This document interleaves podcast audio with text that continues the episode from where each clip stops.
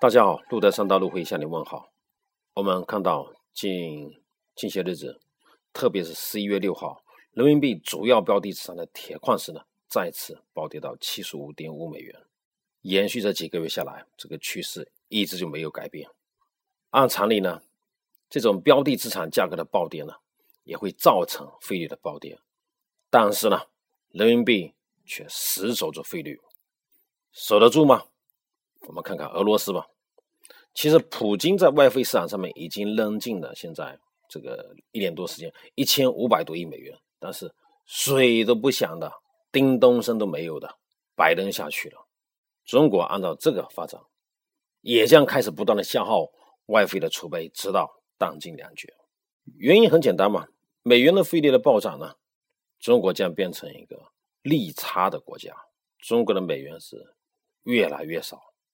失去美元，美元少的可能的话，这个结果比俄罗斯还更差，完全不怕你怎么印钞票，怎么都没用的。而这个美元紧缩还会进一步导致了中国经济的泡沫破，那个泡沫的破破灭。我们知道了，这出口导向了房地产呢，投资呢，拉动呢，人民币升值，完全可能都会崩溃的。美元的紧缩呢，其实已经。开始了，只是后果要看在美元的加息后才会全面的爆发。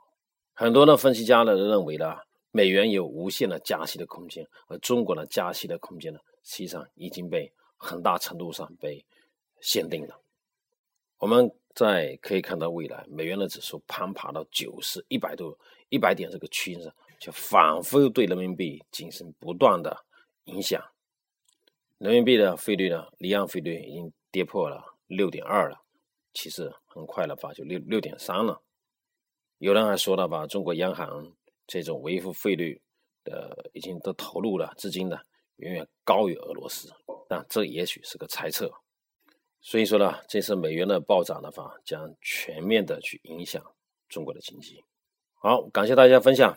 今天的关键词是美元暴涨影响中国经济发展。再见。